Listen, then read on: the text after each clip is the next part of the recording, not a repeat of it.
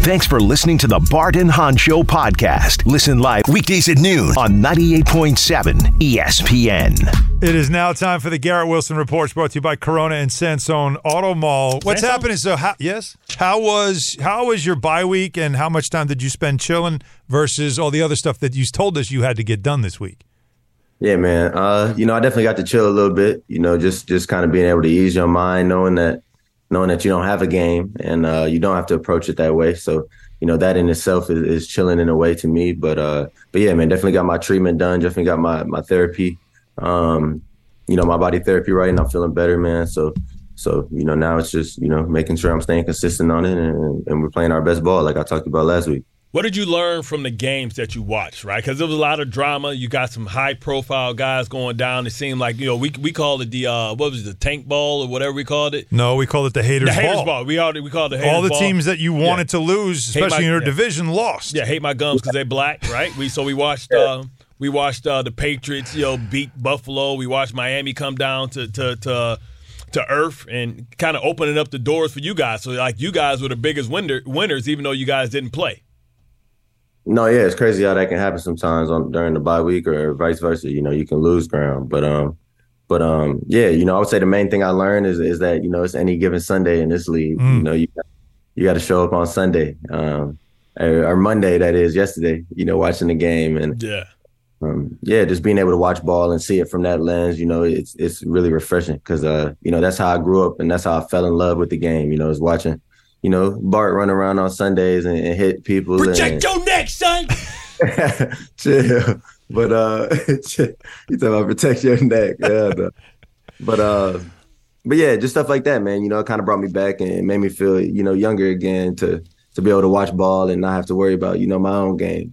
So who does Garrett Wilson watch? Or, like, out of all the games, like, who are you like, man, I can't wait to see this game. Which one were you waiting for?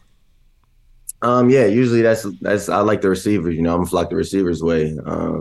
Now being in the West Coast offense, any of the teams that run the same offense. So last night I got to watch it on for both teams with San Francisco and Minnesota. The Miamis of the world, the teams that run West Coast offense and score a lot of points, man. Fun to watch. So seeing the Eagles go up against Miami was a good one to watch and just games like that, man. Things that we do on our side, over here in Jersey that it's a copycat league and it's done all around the league. So just seeing how the other ways they get into it. It's Giants week for you guys, Garrett. And, Bart and I have talked about this, and the Jets, they only play each other every 4 years, right? Based on, obviously, the way the schedule works when you rotate the divisions. But because both teams share a building, both teams share a market, do you look at this as a rivalry game at all? No, I don't. I mean, it's honestly, I root for New York except for when they playing us, So, thank you. I root for the Giants. I know some of them guys, you see some of them guys out in the city, whatever it may be, out at dinner.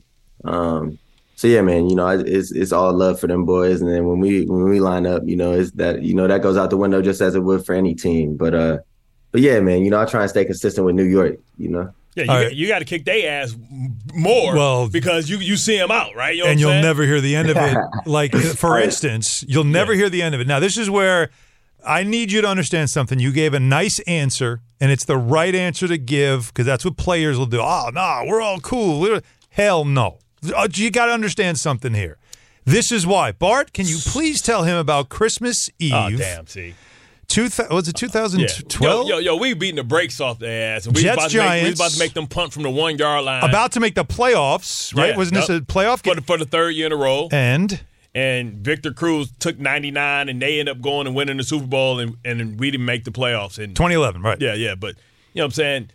Just so you understand, this week is about sweeping the league. Oh, no. You didn't finish it.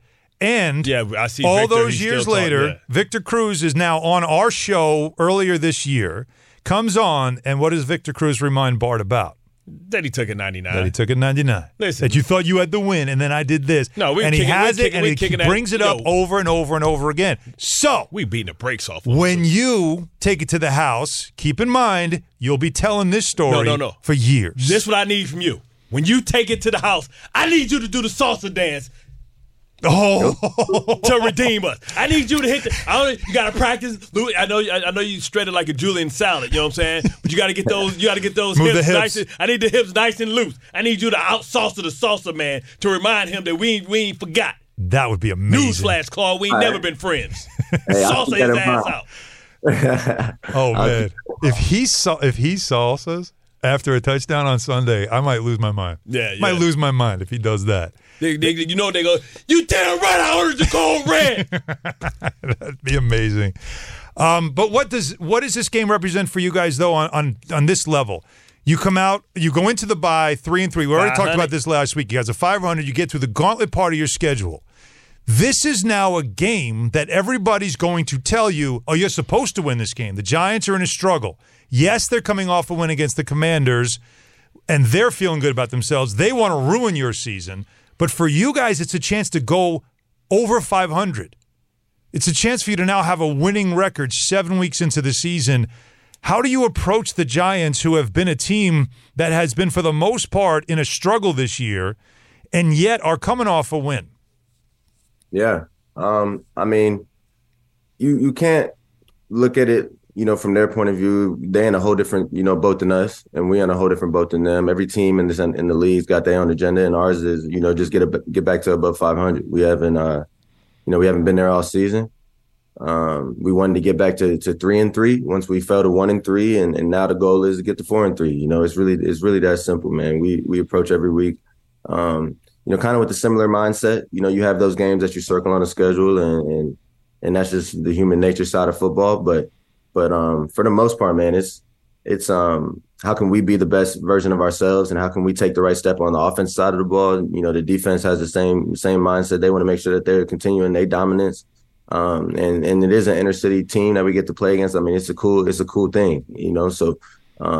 Yeah, the environment will be great, and the human nature side of us will feed into that, but yeah, man, just get to 4-3, man. We feel like everything's in front of us, and all those things. None of that happens. You don't take care of your opponent right in front of you, So we got to do it.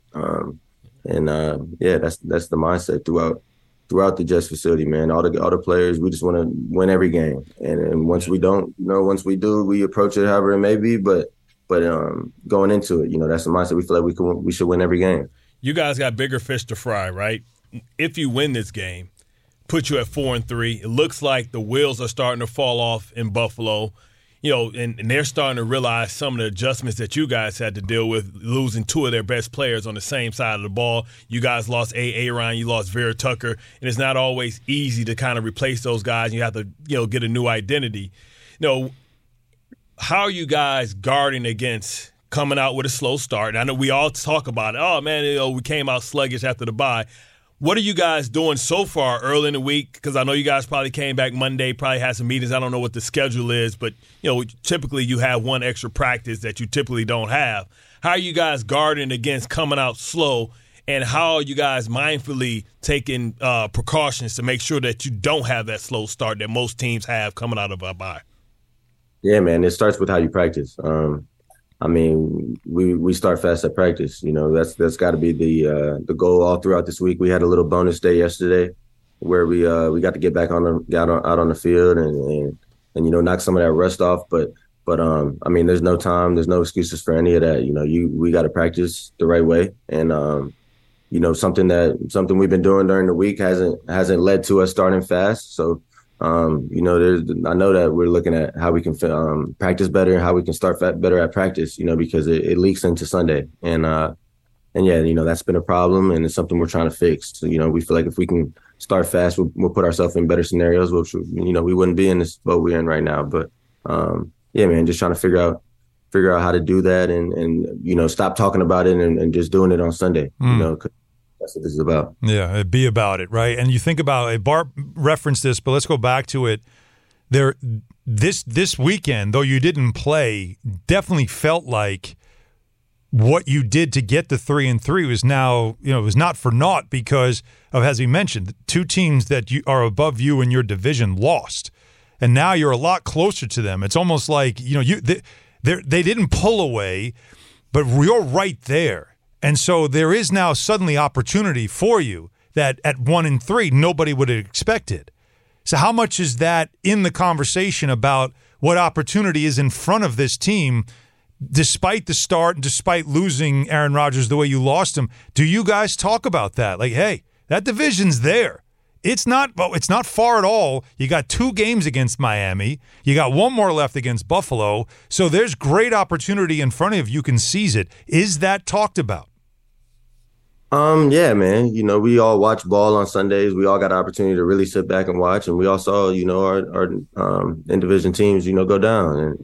And you know, we did our part and to get to where we were at during the bye. And, you know, now we got to watch, you know, so that's, it's talked about. You know, I wouldn't say it's something that we put emphasis on, but we definitely talk ball around the facility, man. We watch around the league. We, you know, we have certain presentations dedicated to certain plays that happen around the league. So we're all aware. And yeah, man, you know, that's knowing that is fuel if you use it the right way. But, you know, people can use it the wrong way too. So, you know, we talk about it, but it's not emphasis, man. We try and look at it. It's all about us and the facility.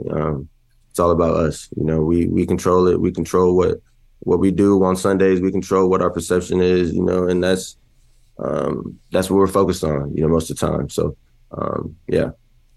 Yo, Alan wanted to ask you about basketball, man, because the NBA season opens tonight, baby. It's getting real hot right here. One, who's your team? Mm. And two, should the Knicks do everything within their power to trade for Joel Embiid? Well, I need to hear his team first before I allow him to comment on the Knicks. It ain't the Knicks. Oh, that's like, my team is the Knicks. How are you going to say it ain't the Knicks? My team been the Knicks since I was like 9. Please tell the story. You poor child. No. I grew up a Melo fan, bro. You know, when you young, you just play video games. You like, you act on to one dude. I grew up a Melo fan. They had just got, I think, Stoudemire and Tyson Chandler.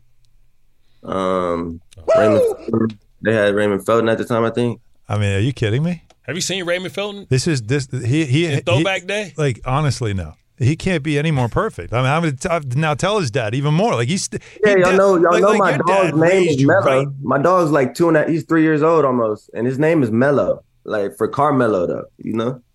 Okay. His name is Carmelo. This is true. Like, this couldn't get any better. All right, so you're the exact guy to ask this question to. Perfect. Because you lived through all that stuff. You've been suffering. Don't you have to say suffering?